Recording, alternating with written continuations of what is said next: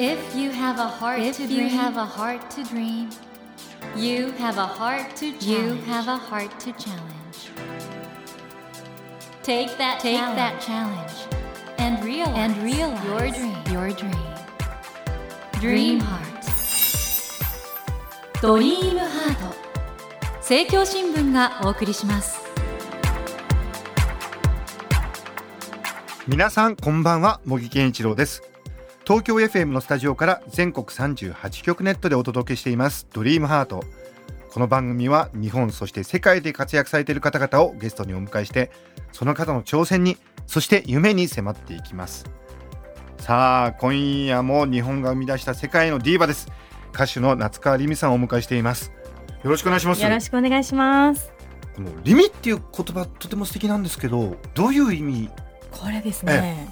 特に意味は、お母さんもお父さんこれリミは本名ですよね？そうなんです。ひらがなでリミは本名なんですけど、なんか言ってらっしゃいませんでした？あの何度も聞いたんですけど、一番上がまゆみっていうんですね。えでその次リナ、ええ。私がリミ、妹がリエ、でその下がエリカっていうんですけど、えちょちょっと待ってください。はい。えご五人姉妹？あ、そうです。五人です。女ばっかり五人なんですけど、じゃあ五人姉妹であの皆さん歌うまいんですか？みんな大好きです。プロになったのは？私だけなんです。まあ長女は八重山の民謡をやってた時期があったんですけども、やっぱりある時にちょっとあの声が出なくなってしまってそれであ途中で諦めたんですあそうですか。じゃあお姉さんとしては嬉しいでしょうねご活躍。そうですね。みんなやっぱり応援してくれてますね。はい。あでも今思い出しましたけどあの沖縄出身といえば昔フィンガーファイブってあいうはいはいはい。五人兄弟というか。そうですねなんかああいう家族で歌うっていうのはあの島に帰って例えばうん。お祝い事で、ええ。私が歌三線やってあとみんなが4人が踊るっていうのはあるんですよ。贅沢ですね。ちょっとそこにいたいぐらいですけど。いやそれにしてもねデビュー20周年ですよ。はい、どうですか今振り返って？いやーいや本当にやっぱり灘早々に出会えたおかげだなって本当に感謝してます。これあのデビュー20周年というのははい、夏川りみとしてでそうです、デビューして20周年ってことですもんね。そうなんです。その前もいろいろあったんですよね。その前ももう小さい頃から歌大好きで、実は平成元年に「星の美しい里」と書いて星美里という名前で歌謡曲演歌歌謡曲を歌っていた時期がありましたでその時にはちょっとなかなか苦労されたんですよね。そうですね。やっぱり歌が大好きで一人でも多くの方に聴いてもらいたいなっていう思いは今とは変わらないんですけどその当時はやっぱりこう耳を傾けてくれる人はいなかったですね。藤山一郎さんから40年に1人というふうに言われたのにもかかわらずだからもうみんながその才能を認めたにもかかわらず、はい。ヒットって何なんでしょうね、そうですねでもずっとこうやっぱり歌が大好きなので、うん、大好きだよっていう思いは変わらないんですけども、うん、やっぱりそれでもうまくいかないんだなって思いましたね。今日はそのあたりをじっくり伺いますが 改めましてここで夏川さんのプロフィールを簡単にご紹介いたします。夏川りみさんは沖縄県石垣市のご出身です。1999年夏川りみとしてシングル「夕映えに揺れて」でデビューその後2001年に3枚目のシングル「灘早々」をリリースし116週連続チャートインするなど大ヒットとなります。夏川さんの活動は日本のみならず台湾、香港、上海などでも公演を行いアジアでの人気も集めていらっしゃいます。そして昨年2019年5月21日よりデビュー20周年に突入。5年ぶりとなるアルバム「チュラサカナサ」をリリースし第61回日本レコード大賞優秀アルバム賞を受賞されました。夏川さんの歌声は国境を越え世代も超えてリスナーを魅了し続けていらっしゃいます。ということで夏川さんあのこの再デビューなんですけどはい、夏川りみとして再デビューええ。夕映えに揺れてそうです。でデビューされたと。それが99年ですね。で2001年。そうですね。ついに来ました。灘そうはい。そう、2000年の沖縄サミットの年にうん。ビギンが歌う灘そうそうを聞いて、うわーって。その聞いた時の印象ってどんな感じだったんですか？なんかあの本当にもうなんか初めてその時に何曲か歌ってたんですけども、うん。あとは一緒になんか歌えるような感じだったんですが、うん。その灘そうそうを聞いた時になんだこの曲はと思ってもうすごくあまりにも衝撃を受けましてこの歌がいいこの歌歌いたいっていう気持ちがすごく芽生えて。でこれ僕やっぱりすごく大事だと思うんですけど、ええ。ご自身がこれを歌いたいと思ったっていうのはすごく大きいと思うんですよね。その時に渋谷のライブハウスでビギンさんがライブやってるところにうん、聞きに行ったんですね。うん、でその時にもやっぱり灘ソースを聞いてあこの間の曲だと思ってメンバーに挨拶しに行った時に「あのどんなだった?」って言われて「すごいよかった特にあの灘ソースあれとってもよかった、うんうんあの歌ちょうだい」って言ったのが きっかけでビギンが「そんなこと言うんだったら自分たちが曲作るよ」って言ってくれて、うんまずあの曲を用意してくれたんですが、うんでも灘ソースも歌いたいみたいな ことになって。灘そうそう歌わせてくれとそうなんです。これ同じ石垣島ですもんね。そうです。長女とビギンさんが同級生で。そうなんですか？そうなんです、そうで私がもう小さい時からもう、そういうのど自慢嵐みたいなことをしてうんうんうんうんまあ、ビギンもずっと音楽活動もやってたので、まあ、私はずっともう可愛がってもらってたっていうのもあって、あ前から知り合いなんだ。はい、そうです。まあ多分そういうのもあってはじゃありりみちゃんがなんかこれ歌いたいとか言ってるよみたいなイメージ。そうですね。なんかこれ女が歌ってもいいはずよ、みたいな会話があったりとか、うん。はい。でもこれ実際に歌おうとしたらこの森山良子さんが作詞でそうですね。そのいきさつを知らなくて、うん実は森山良子さんがお兄さんへの思いをね、書いたのがこの作詞になっていて、あ、これは私が歌ってはいけない歌だったんだって思ったんですけど、でもどうしても歌いたいという思いが強くて、で、まあレコーディングの時に私がもうあまりにもなんか、なんかサビを、なんか、晴れはった、なんか気持ちよさそうに歌ってたんですよ。うんうんそしたら多分ビギンがちょっと違うよっていう感じで、どうやってできたか知ってる？ってその時に言われて全部説明を受けでて、森山さんのお兄さんが早く亡くなられちゃってってことなんですよね。そね。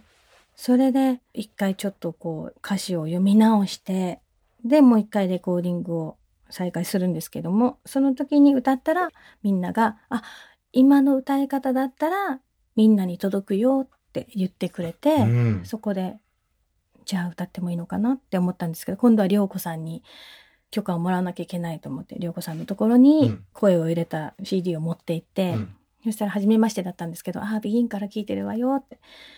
なんて言われるかなって思ったんですけど、涼子さんが、いっぱいいっぱい歌ってねって言ってくれたんですよ。うんそれで私は、あ、じゃあもうたくさんの人に届けないとダメだなと思って、もうそれから、よしっていうような感じですね。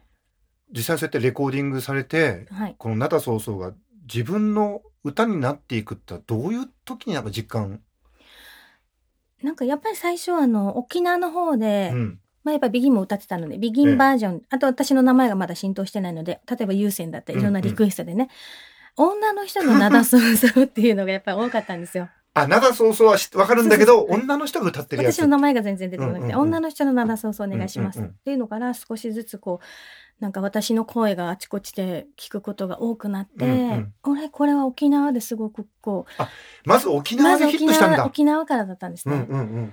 でそのままこう本土の方に行ったらいいなっていうふうに思っていたら、少しずつじわじわとこう広がり始めたっていうような感じですね。逆に言うとヒット曲ってね、い、はい。きなりブワーっていくのもあるだろうし、ええ。なんかキャンペーンソングとかでうわーっていくのもあるんだけど、ええ。この「灘そうそう」ははい。本当にすべてじわじわじわじわっと。そうですね。じっくり時間をかけてはい。みんなに伝わっていったっていう、その時どんな気持ちでした？いやもうとっても嬉しいです。あちこちからうんうそうが聞こえてくるから、なんかずっとやっぱり一人でもね多くの方に聞いてほしいという昔からの思い変わらなかったんですけど、全然前とは違う状況だったので、よかったなっていうかもう、あなんか幸せだなって。で子供の頃からね歌手になりたいと思ってて、まあその夢が叶ったわけじゃないですか。そうですね。その灘そうそうが2002年に私あの初めて紅白歌合戦っていうのはいはいはいね。初出場で出させてもらうんですが、ビギンも一緒に出て、はい。あとダバンプさんも出て、もう石垣から3組も出るっていうことで、あっちこっち横断幕がすごかったんですね。でもう島の人たちが、あんたすごいねとかね、島の誇りだよとかね、みんなが声をかけてくれることが本当になんかとっても幸せだなって思いながら、だって石垣島って人口何人ぐらい？4万6千人とかですかね。4万人のところからさ、はいはい。同じ年の紅白にそんなに出たらす すごすぎますよいね。やでも、はい、そうですね。それだけやっぱり音楽が生活の中に息づいてるはい。ってことなんでしょうね。はいそして灘早々をはじめとしても世界にもそれが伝わっていってアンドレア・ボチエリさん。あはい。盲目のね目が不自由なはい。テノール歌手とも一緒に歌われてるじゃないですか。はい。どうでした？いやアンドレアーボッチェリさんはすごいもんね。そうなんですよ、うん。もうその時はよく意味が分かってなくて、まあ、日本で発売するアルバムのボーナストラックに日本人とデュエットしたいっていうなんか企画だったらしくて、はいはいいろんな方がやっぱりアンドレア・ボッチェリさんの方にそれぞれの自分たちの声を届けてたらしいんですけども。だってそれ歌いたいもんね一緒に。そうですね、みんなう私私もうんみたいな感じだったと思うんですが、うん。私知らない時にうん「灘早々」を聞いてアンドレア・ボッチェリさんがこの方とやりたいっていう話。向こうから指名だ。そうなんです。でこの「ソモスノビオス愛の夢。愛の夢」っていうこのはい。スペイン語の楽曲がブッツェールさんのアルバムに入ってるってこと。そうなんです。やっぱりスペイン語ですから、もうなんかその時は、もう今日はずっと終わらないんだろうなって思ってたんですけど、やっぱ緊張して、そうなんですよ。でも、なんとか。いやーね石垣からそして東京へそして演歌歌手としてデビューして ちょっと難しくて沖縄戻ってで再デビューして灘早々はい。そしてアンドレア・ボゼーリっていうすごい旅路でしたねここまで20年だから本当に全て灘早々なんですよ。本当にそうなんです。はい。もう本当にすごいはい。そして現在デビュー20周年を記念して、はい。20th Anniversary Tour 2019 Me for You、はいこちらがいよいよ明日ですねそうなんです。1月26日日曜日東京都中野サンプラザでツアーファイナルを迎えるということではい。いツアーファイナルってどんな感じになるもんなんですか？やー、そうですね。なんか20周年なので、うん。20箇所行きたいっていうのがあったんですけども、なんか30近く、ね結果ね、うんうんうん行くことができて、それもすごく幸せだなと思ったんですけども、えーなんか本当に始まったばっかりなのに、もうファイナルなんだっていう、ちょっとやっぱ寂しい気持ちもありますが、本当に生の声をこう届けられるっていうのがすごく幸せだなと思ってるので、また今年も秋ぐらいからコンサートツアーができたらいいなって思いながら、うん、次につなげられるようなステージができたらいいなと思いますね。いや音楽っていいですねそうですね。やっぱり、うん、もう本当に自分が歌ってる時がとっても幸せを感じてるので、これからも歌っていきたいなと思いますね。そして何よりもこう聴いてくださる皆さんが元気になれたり幸せになれる曲をこれからも届けていきたいなと思います。いや夏川さんの灘早々でどれだけ多くの人が元気づけられてるかって言ったらすごい数だと思いますよねえ何千万人だと思いますよそうでやってほしいなと思いますね。そういう意味で音楽ってすごいし、はい。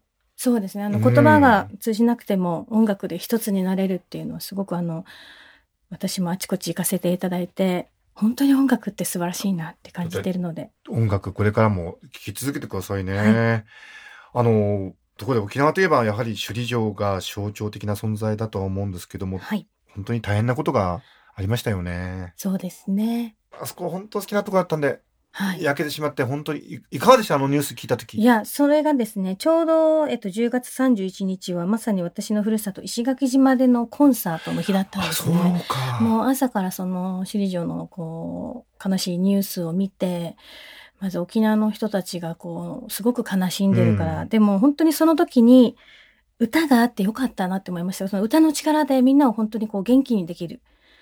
っていうのは本当に私う歌とったら何もできないから歌えてよかったなっていう思いとあとやっぱり首里城今回5回目なんですってね燃えたのは。あでもやっぱり、絶対またね、うちなんちゅうも絶対立ち上がるだろうっていう、逆に立ち上がっていくから大丈夫だよって言ったらみんなが一つになれたような気がしたので、うん、まだもうちょっと時間かかるかもしれないんですけど、みんな沖縄の人がやはりまたあの修理場の前で歌いたいとか、あの芸能をやりたいっていう方がきっといるんじゃないかなと思うので。そうですよね。はい夏川さんの歌でまたね再建に向けた力を得られるかもしれないし、あの、はい、なんか力になれることがあったらやりたいなと思います。はい。えぜひ首里城がね再建されてそこの前で夏川さんが歌う歌いたいですところ。見たいな、はい。我々も本当にあのみんなで力を合わせなくちゃいけないんですけどはい。ありがとうございます。夏川さんもお願いしますはい。そしてあのこの番組はあの夢がテーマなんですけど、ええ。夏川さんある意味ではもう夢は実現しちゃったかもしれないんですがでもやっぱり歌しかないので、これからの夢は何でしこょう？れからの夢ですが、さらに沖縄から世界へ歌を届けていきたいなと思います。本当楽しみにしております。はい。茂木健一郎が東京 FM のスタジオから全国放送でお届けしています。ドリームハート。残念ながら、そろそろお別れの時間となってしまったんですけども、はい。えー夏川りみさんからプレゼントをいただいております。夏川りみさんの直筆サイン色紙。はい。こちらをなんと3名の方に差し上げます。このね、夏川さんのサイン色紙はなんか力がもらえるような。あ、そうですか？はいい。や、ありがとうございます。特に今回の最新アルバム、ちらさかなさ。これ皆さんね、ジャケ買いしてください。もうジャケットの夏川さんが本当にお綺麗で、いや、ありがとうございます。本人はもちろんお綺麗なんですけど、これ本当にいいジャケット写真ですよね。あの、皆さん、すごく今回のジャケットいいねって褒められて。いや、今回のって今回もい、や いやいやいや。ですけど、ぜひこのサイン色紙の横にこのジャケットを置いとくと、あと、あの、ジャケットに一文字あの漢字書いてあるんですけども、その文字アート、心文字アートって言って、浦上秀樹さんっていう方が書いてくださったんですが、はい。その一文字の中にもメッセージが込められてるので、これは私今ここで正解言わないので、ぜひ皆さん手に取って当ててもらったらなって思います。じっくり見ないとわかんないですよわかんないね。ですね。実は僕もまだ分かってないんですけども、はい。あの、僕もじっくり見ながら、あの、はい考えたいと思います。えーこの直筆サイン色紙ご希望の方は、この後番組のエンディングで応募方法をご案内いたします。どうぞお聞き逃しなく。ということで、森健一郎が東京 FM のスタジオから全国放送でお届けしています、ドリームハートですが、えー夏川りみさんに2週続けて貴重なお話を伺いました。本当に夏川さんありがとうございありました。がとうございましもうた。あのデビュー20周年の本当に記念すべき時にこうやってお話伺うことができて、とてもとてもあの、感動しました。ああどうもありがとうございりがとうますございました。今夜は歌手の夏川りみさんをお迎えしました。Never let go of that dream. Never forget Never that forget heart to that challenge. heart to challenge. Dream heart. 茂木健一郎が東京 FM のスタジオから全国38局ネットでお届けしてきました「ドリームハート。今夜もデビュー20周年を迎えられた歌手の夏川りみさんをお迎えしました。いかがでしたでしょうか？まあ本当灘早々との出会いそしてそれがね徐々に徐々に広がってヒットして歌手になりたいというその子供頃かの夢が叶ったっていうこのお話はね良かったですね。感動しましたね。やっぱりあのビギンさんが歌ってるところを聞いてこれを歌いたいって思ったその出会いを直感で信じたっていうそこにね夏川りみさんの花が開くもう本当に素敵な偶然の幸運があったんでしょうしそれを信じて行動された夏川さんすごいと思うしやっぱりね人生ってそういう出会いで変わっていくんだなってもともとすごい才能があってでもそれだけではヒットをしないっていうのがやっぱりこの厳しい世界ででその出会いがあって奇跡が起こったっていうこれもいろんな方々にインスピレーションを与える素晴らしいお話だったなと思います。さて大変お待たせいたしました。先ほどもご紹介しました夏川りみさんの直筆サイン色紙。こちらをですね3名の方にプレゼントいたします。ご希望の方は必要事項を明記の上ドリームハートのホームページよりご応募ください。なお当選者の発表は商品の発送をもって返させていただきます。たくさんのご応募お待ちしております。さて来週のお客様は日本の伝統芸能で世界最古の舞台芸術の一つと言われるお能の700年の伝統を受け継ぐ26世関瀬宗家の関瀬清和さんをお迎えし能楽の魅力について伺っていきます。どうぞお楽しみに。それではまた土曜の夜10時にお会いしましょう。ドリームハートお相手は森健一郎でした。ドリームハート。政教新聞がお送りしました。